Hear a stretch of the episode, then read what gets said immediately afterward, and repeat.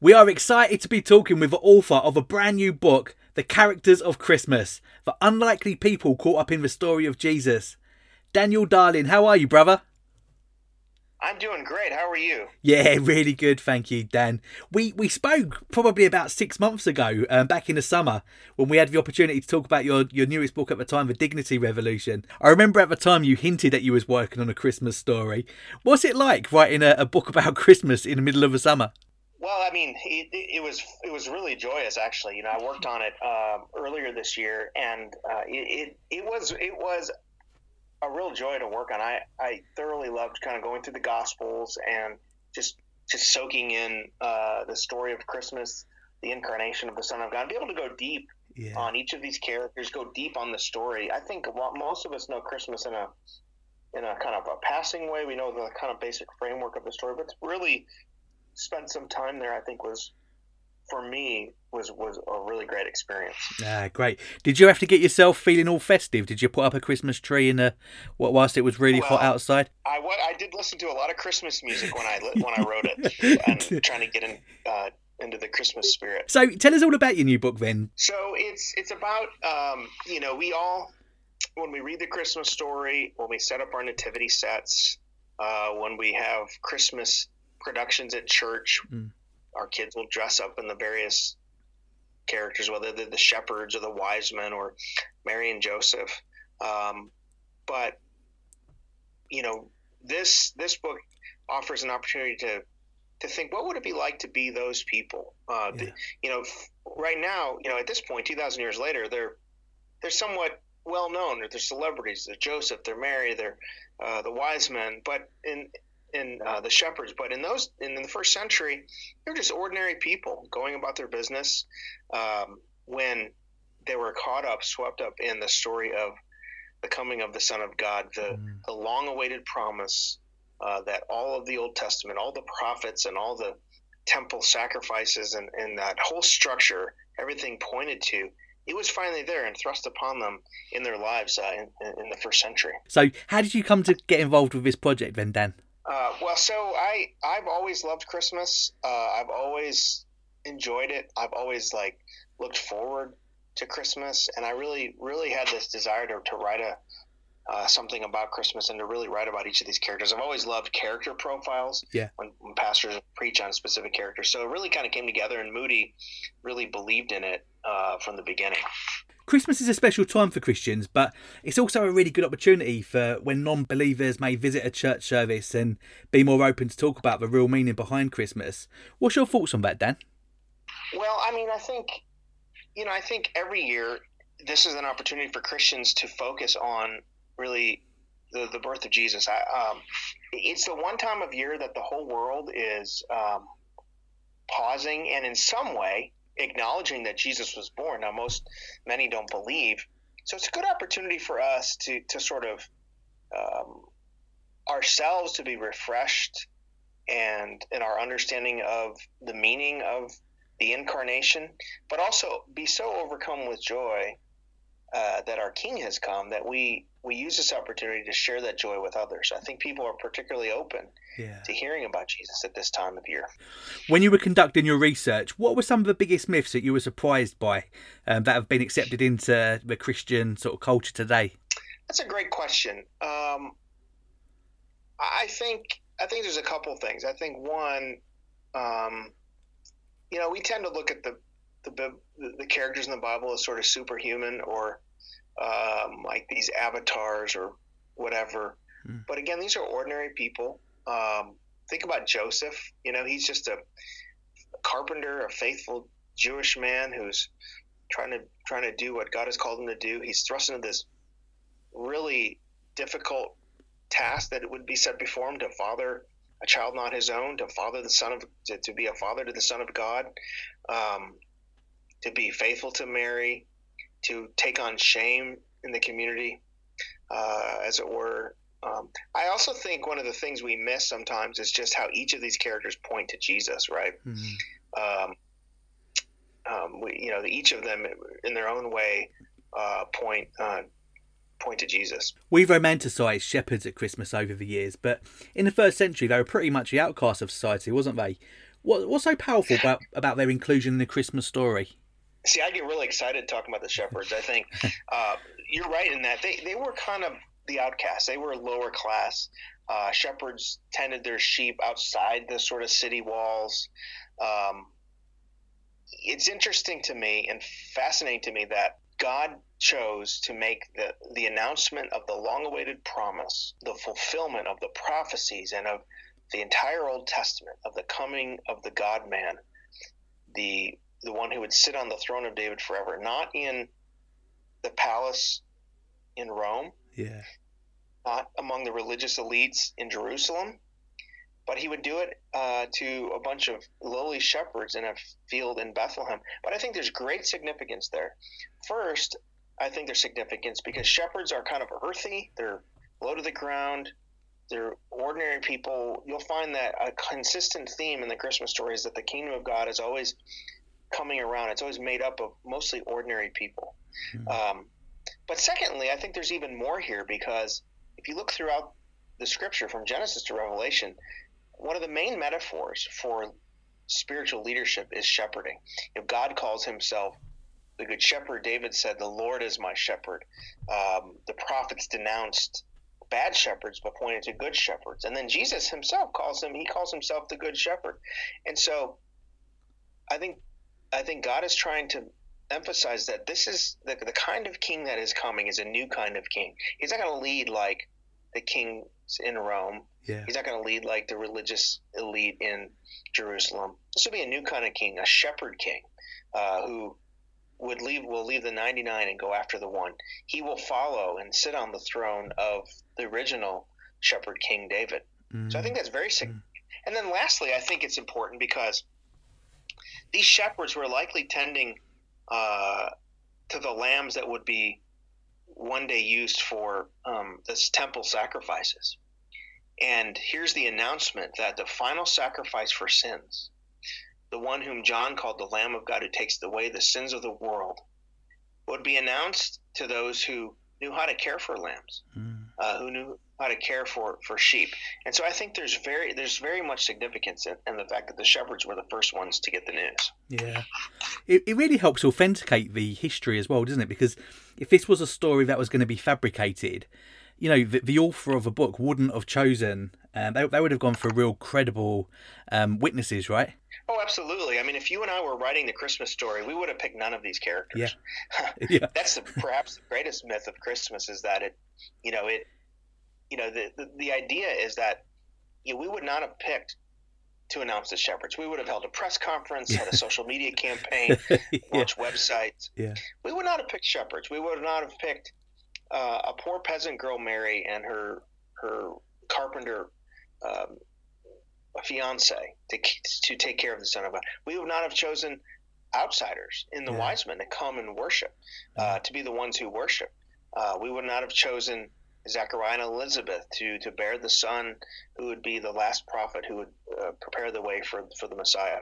Yeah. We would have not have chosen any of these people, but it, again, it shows you the kind of kingdom that God has. That it's it's mostly made up of ordinary people, and it's like that today around the world. That the kingdom of God is mostly made up of ordinary, faithful followers of Jesus who've been uh, had an encounter with Jesus and have had seen their lives change. Yeah, that's really good. You you touched on wise men there, Dan, and I, I noticed you didn't say three wise men. Tell us a little bit about that.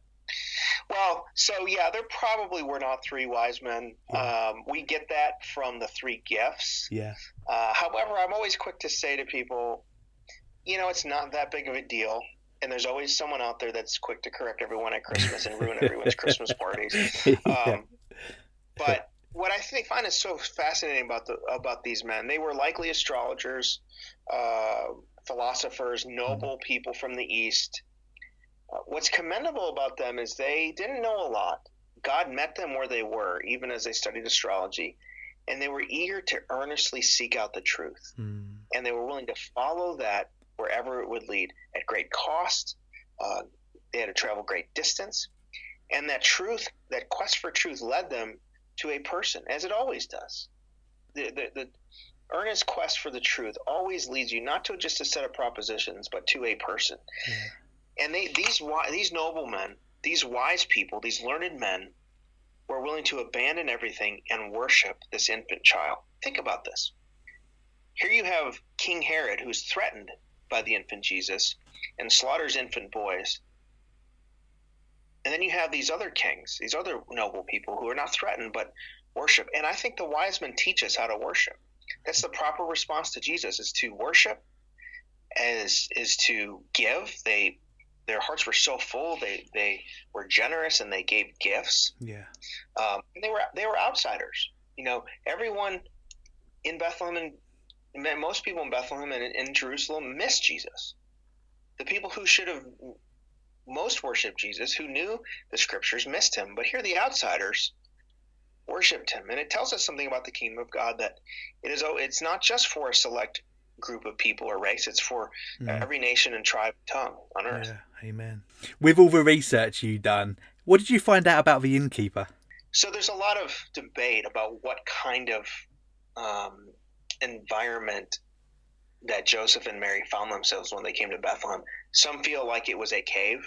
Uh, and I've actually been to Bethlehem, and there's a church, the Nativity, the historic church of the Nativity, that's built over this kind of grotto that many people feel that could have been the cave where he was born. Mm-hmm. Others others feel that maybe there was a roadside inn, like you see in the parable of the Good Samaritan. Some some feel that maybe they stayed with parents, or, or, or not parents, but family. Um, we don't really know, but the, Luke does make a point of saying that here they arrive, they look for some shelter and some some room, and there was no room for him. And I just think Luke makes a point of saying that, he, that this is not filler. This is him making a point that the one who created the heavens and the earth, who breathed humanity into existence, uh, comes to the to the world he created and cannot find room. Uh, cannot find room. Jesus would later say, "The Son of Man has no place to lay his head." But we do know that the one for whom there was no room did make room for those who believe in him. Yeah. And um, I, I, don't know if there was an innkeeper. I do think there was probably somebody there that had to tell Joseph and Mary, "Hey, we don't have any room, but let me see what I can do." Yeah. And history has been a little rough on the innkeeper, um, but if we think about it, Jesus comes into our li- all of our lives and he disrupts it. He turns it upside down. What what he thought was an ordinary day, uh, just another couple coming for the census, would be the most extraordinary evening, yeah. most extraordinary night. I just wonder him or her or whoever it was, the people staying there, sleeping next to Mary and Joseph, did they understand what was happening? Yeah. Did they realize that history was being made uh, in this house? Uh, that that God was visiting man, that that God and man uh, in Jesus were there amongst them. I hope so. I hope we get to heaven and find out. Yeah, I was there laying next to Mary and Joseph, or I was there uh, spending the night there, and I had this encounter with Jesus. And it just showed this that God often interrupts in the most ordinary t- places and times. Yeah. Um, in the middle middle of what seems like an ordinary day. Yeah, yeah. You won't find Herod in too many nativity sets, but his role is important within the whole picture. Tell us a little bit about him. Yeah, so you know, none of us, you know, my kids have the Fisher Price um, nativity sets. There's no Herod there. Uh, I've, I've, bought several nativity sets, some even from the Middle East. I have not seen a Herod figure in any of those. Uh, there's no Herod figure in our Christmas pageants, but he does feature prominently in the Christmas story.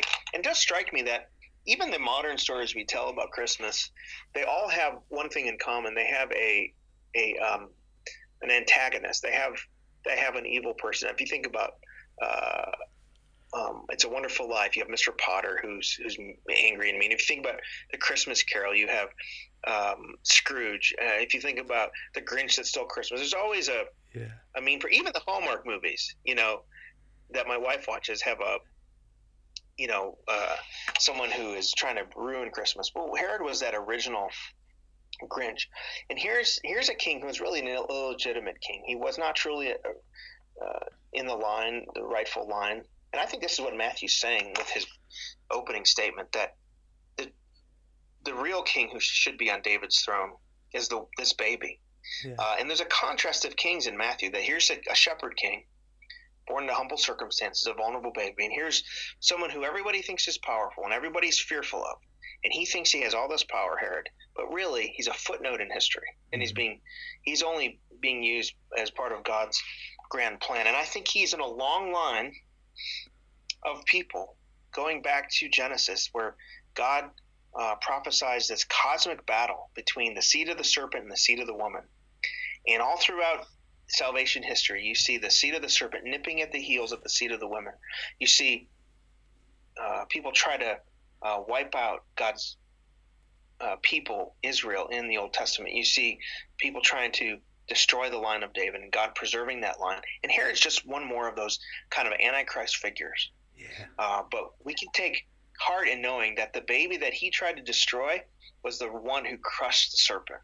Yeah. And that Jesus, that baby, defeated sin, death, and the grave, and that the serpent uh, really can can hurt no more. Mm-hmm. You spoke about the line of David. Why are genealogies so important in the Bible, and particularly those that were in the lineage of Jesus?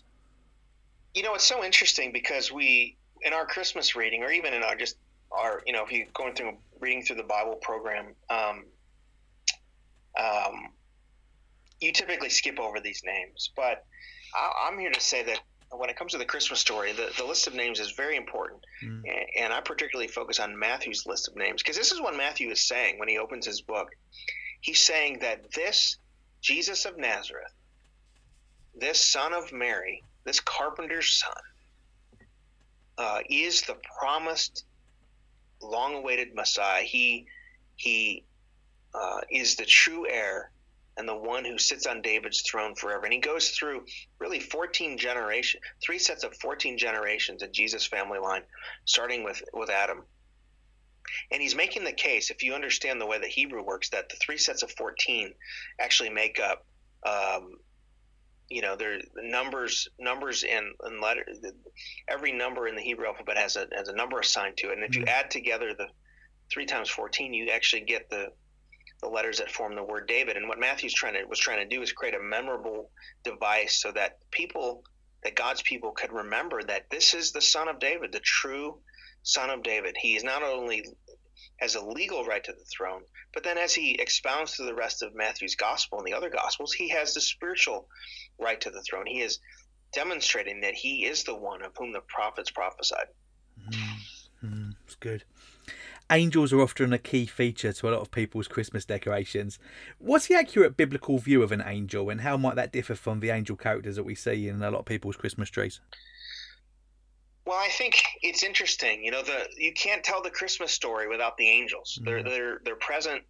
You know, they make the first announcement after 400 years of God's silence. There's no prophets, no angels, no no speaking. That an angel visits Gabriel. Um, an angel t- goes to Joseph multiple times. He visits Mary. He visits the an angel visits the wise men.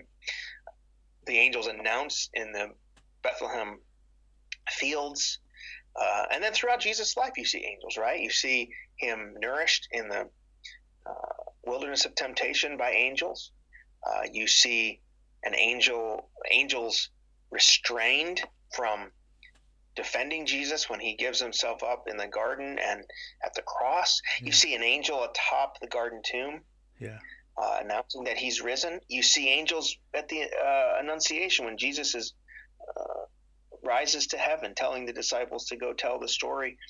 And then you see him throughout the building of the church, freeing disciples from prison and, and appearing to people like Paul, uh, to, to people like Paul and others. And then you see them in the book of Revelation at the end of the age, worshiping. And so, uh, and and for us, you know, angels are unlike humans. Humans are God's special creation that He has special devotion to. Uh, angels cannot partake in grace. They're not recipients of God's grace. The the gospel story narrative is not about them. It's about God and His love for His people. Mm-hmm. But it's good for us sometimes to take a step back and maybe take the view of the angels. They have seen this marvelous plan of redemption from beginning to end. They've seen it unfold, and this is why they rejoice uh, in Bethlehem, and this is why they rejoice in Revelation that God could choose the most unlikely people, that He can have this over unbelievable, overwhelming love and forgiveness for a sinful people that He created. So I think it's good uh, for us to listen to the angels. This is what Charles Wesley says in his hymn, Hark the Herald Angels Sing. To hark means to listen. Listen to the message that the angels are singing. Glory to the newborn King. What does Christmas normally look like in the Darling home? Well, we love Christmas. Um, we we actually start, um, you know, listening to Christmas music well before we're supposed to. we're listening to it early in November. Yeah. Uh, we like to to really um, pause and just enjoy family and read through the Christmas story through the month of December yeah. as a family and meditate on what it's about. We love festivity, we love food and gifts, and I think that's a good part of Christmas. If our King has come, we celebrate with gifts and, and feasts. But we also try to really meditate, each one of us, on the Christmas story. And some particular mem- things are memorable for us. You know, going to Christmas Eve service.